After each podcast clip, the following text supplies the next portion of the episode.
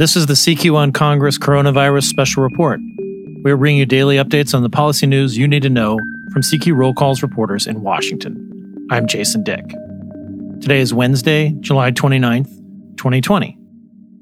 The United States has hit a grim milestone with more than 150,000 confirmed dead from COVID 19, according to Johns Hopkins University.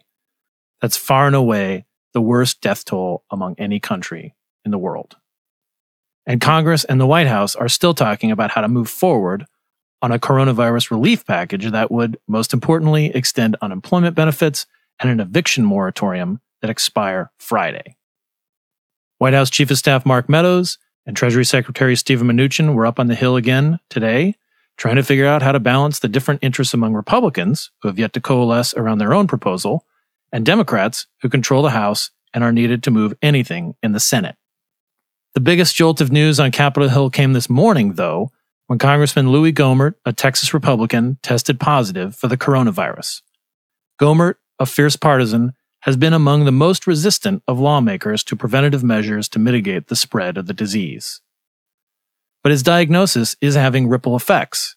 After he took part in a marathon Judiciary Committee hearing on Tuesday, much of it maskless, the hearing room it took place in required extensive disinfection today. The Tuesday hearing's witness, Attorney General William Barr, was tested for the virus because of his close proximity to Gohmert. And even after that, a Judiciary Subcommittee hearing today erupted intense arguments when Democrat Jamie Raskin admonished Republican Jim Jordan for not wearing a mask.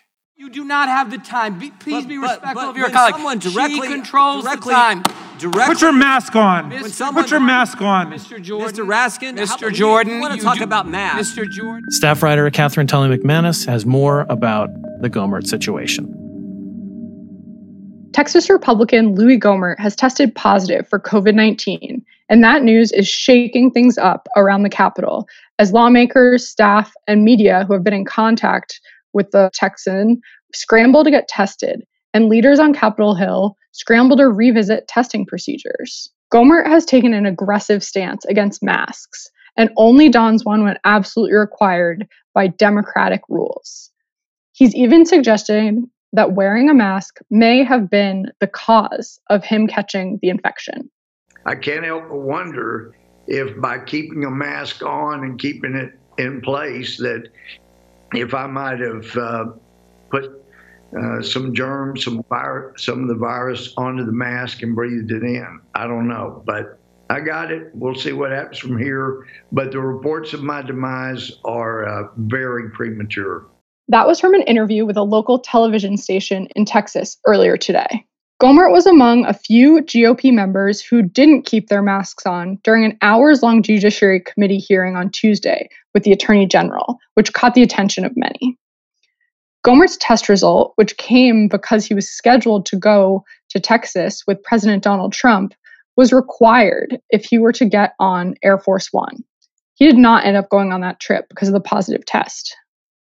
Majority Leader Steny Hoyer delivered a heated rebuke of Gohmert's behavior on a call with reporters, including myself, on Wednesday morning, where it was clear that he was upset about the risks being posed to those around the Capitol who Gohmert had come in contact with. He stressed that Gohmert's behavior had put a number of people at risk. Hoyer said that many Republicans, especially those who are routinely foregoing masks, continue to, quote, act extraordinarily irresponsibly, including Louis Gohmert. The Maryland Democrat singled out Gohmert for his behavior, but also implicated Republicans as a whole for not adhering to mask policies around the Capitol. In May, Speaker Nancy Pelosi and Senate Majority Leader Mitch McConnell turned down an offer from the White House to provide testing for lawmakers on Capitol Hill. But Hoyer thinks Gohmert's diagnosis could possibly change that calculus. There are new discussions about possibly mandating testing for lawmakers as they travel back and forth from their districts. To this point, lawmakers have made their own personal decision about whether or not to get tested. Fellow Texan Kay Granger sat next to Gohmert on a flight Sunday and has decided to self quarantine because of that extended contact. The complicated question of where Gohmert will actually quarantine was on many minds Wednesday. He is among a cohort of House members who opt to sleep in their offices rather than rent apartments in Washington. There were concerns that living in his office, he'd be interacting with staffers, cleaning crews, and would have to leave the office to get food and to shower in the members' gym, possibly spreading the virus with each interaction. But Gohmert told Fox News host Sean Hannity on Wednesday evening that he'd be heading home to Texas instead. He said he won't be flying or taking a train in an effort to not expose more people, but he didn't get into details about how he's getting to Texas. The firebrand congressman, known for controversy, said he'd be playing it safe as he travels to his home state of Texas. One more milestone to note before we sign off. Earlier this year, as the pandemic started picking up steam across the country, the House passed a rule to allow proxy voting for those members who could not make it to the floor due to health concerns or because they didn't feel comfortable doing so.